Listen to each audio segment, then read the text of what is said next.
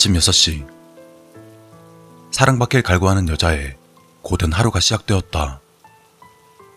알람이 울리기도 전 잠에서 깨서는 간신히 눈을 뜨고 휴대폰을 보았다. 그 사람에게 온 메시지도 부재중 전화도 없었다. 그 사실이 다행스러운지 실망스러운지 묻는다면 둘 다라고 할 수 있다. 마음 같아선 먼저 안부 인사라도 하고 싶지만 이내 참기로 한다. 먼저 내가 연락하는 것을 그는 좋아하지 않는다. 언제나 그가 원할 때, 그가 필요할 때, 그럴 때 일방적으로 연락을 준다.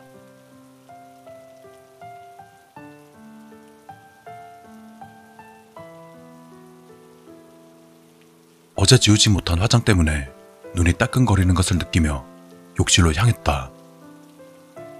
밤새 피부를 괴롭히던 화장을 말끔히 지워냈지만 개운함보다는 맨 얼굴을 드러냈다는 불안감이 찾아왔다. 수건으로 얼굴을 닦은 뒤 거울을 보지 않고 곧바로 화장대로 향했다. 맨 얼굴을 마주하는 게 내키지 않지만 이번만큼은 외면할 수 없다. 한숨을 내쉬며 마주한 얼굴.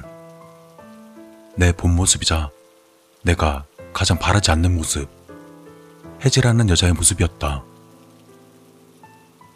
절망적인 모습에 치를 떨어준 뒤 서둘러 화장을 시작했다.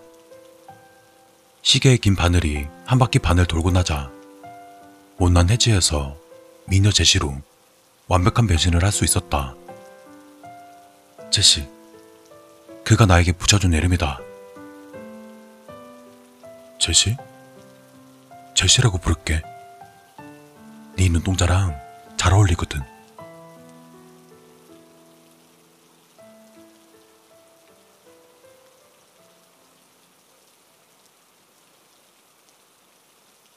평범이하였던 내가 외모만 보는 그의 눈에 들 수 있었던 건 화장술 덕분이었다.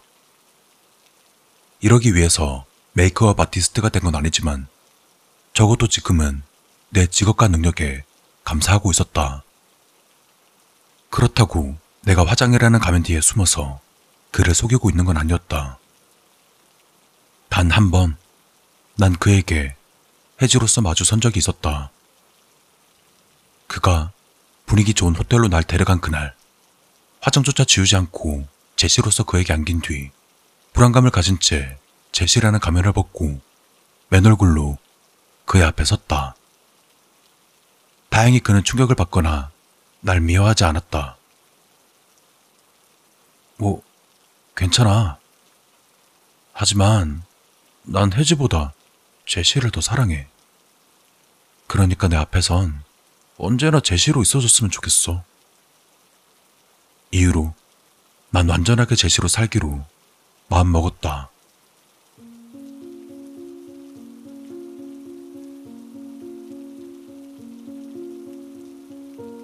그가 날 불러내는 건 주로 밤 9시에서 새벽 3시 사이였다. 평일과 주말 대중이 없었기 때문에 난 퇴근 후에도 그리고 주말에도 화장을 지우지 못한 채 그에게 전화가 오기만을 꼬박 기다려야만 했다.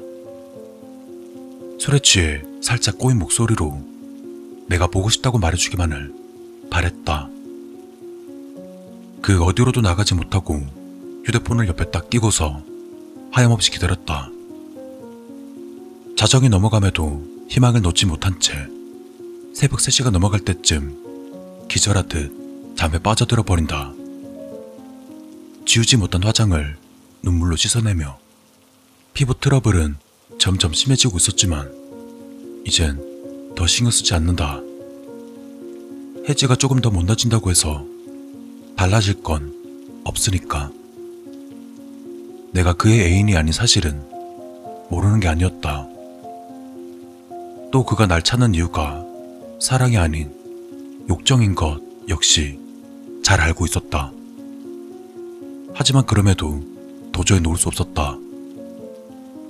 그저 막연하게 삶에 지친 직장인들이 혹시나 하며 복권을 사는 것처럼 어쩌면 조금이라도 그가 날 사랑하게 되지 않을까 하는 옅은 기대감으로 그를 기다리고 있는 것이다.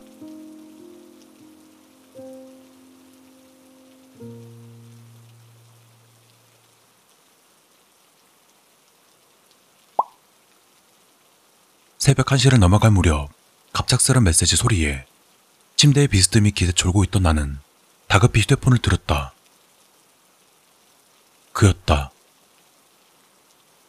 샤인 모텔 408호. 그뿐이었다. 애정도 무드도 없는 글자지만 비참하리 많지 기쁜 마음이 들었다. 서둘러 자리를 박차고 일어나 거울을 확인하고 제시의 얼굴을 잠시 손본 다음 택시를 타고 그에게 달려간다.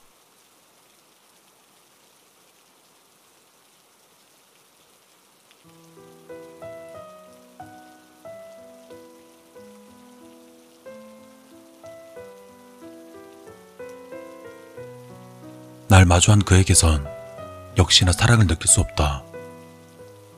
그럼에도 그의 품은 따뜻했다. 충족되지 않는 애정을 갈구하며 그에게 안긴 뒤 그는 다정한 키스도 없이 욕실로 들어갔다. 그를 따라 들어가 씻는 대신 난 조용히 옷을 챙겨 입었다. 여기서 씻을 수도 그의 품에서 아침을 맞을 수도 없었다. 그의 앞에서 해지가 되면 안 되니까.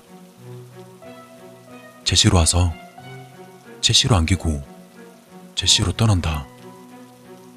그게 그의 규칙이었다.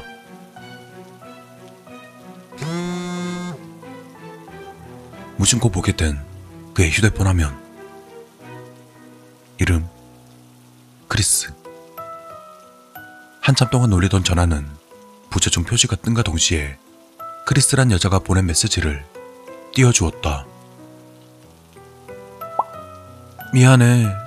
깜빡 잠들어서 전화 못 받았어. 어디야? 내가 갈까? 아마도 나와 크게 다르지 않은 여자인 듯 했다. 이 여자도 그에게 크리스로서만 다가설 수 있을까? 그때 조급한 크리스의 다음 메시지가 들어왔다. 린다랑 있는 거 아니지? 미안해. 전화 좀 받아줘. 린다. 린다라는 여자도 있는 모양이었다. 그가 여러 여자를 만난다는 건 새삼스러운 것도 없는 사실이었지만 전에 없는 기분이 들었다. 제시, 크리스, 린다. K, L. 내가 제시인 건 눈이 예뻐서가 아니다. 그저 그가 편의를 위해서 알파벳 순으로 이름을 매겼을 뿐. 샤워를 끝낸 그는 내겐 눈길조차 주지 않고는 그대로 침대에 누워서 잠에 빠져들었다. 난 말없이 불을 꺼주고는 밖으로 나와 택시를 잡았다.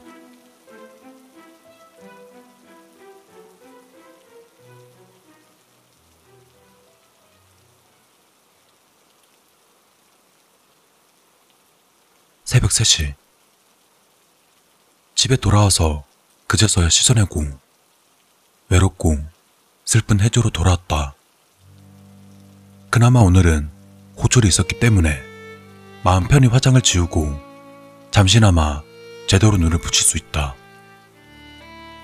아침 6시면 다시 출근 준비를 해야 되니 딱 3시간 동안만 이게 정말 내가 원하던 삶일까? 하루에도 수십 번씩 하던 질문을 다시금 던졌다. 하지만 너무나 서글프게도 이번 역시 이 질문이 날 변화시키지 못했다. 다시 아침이 오면 사랑받길 갈구하는 제시의 아니 제이의 아니 혜지의 고된 하루가 시작될 것이다.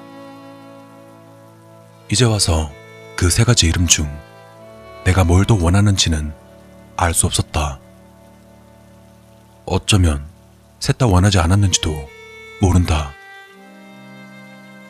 그래도 오늘은 오늘만큼은 크리스나 린다보다 그리고 어쩌면 존재할지 모르는 아이리스나 마틸다보다 제시가 더 행복했다는 터무니없는 외환을 삼을 뿐이었다.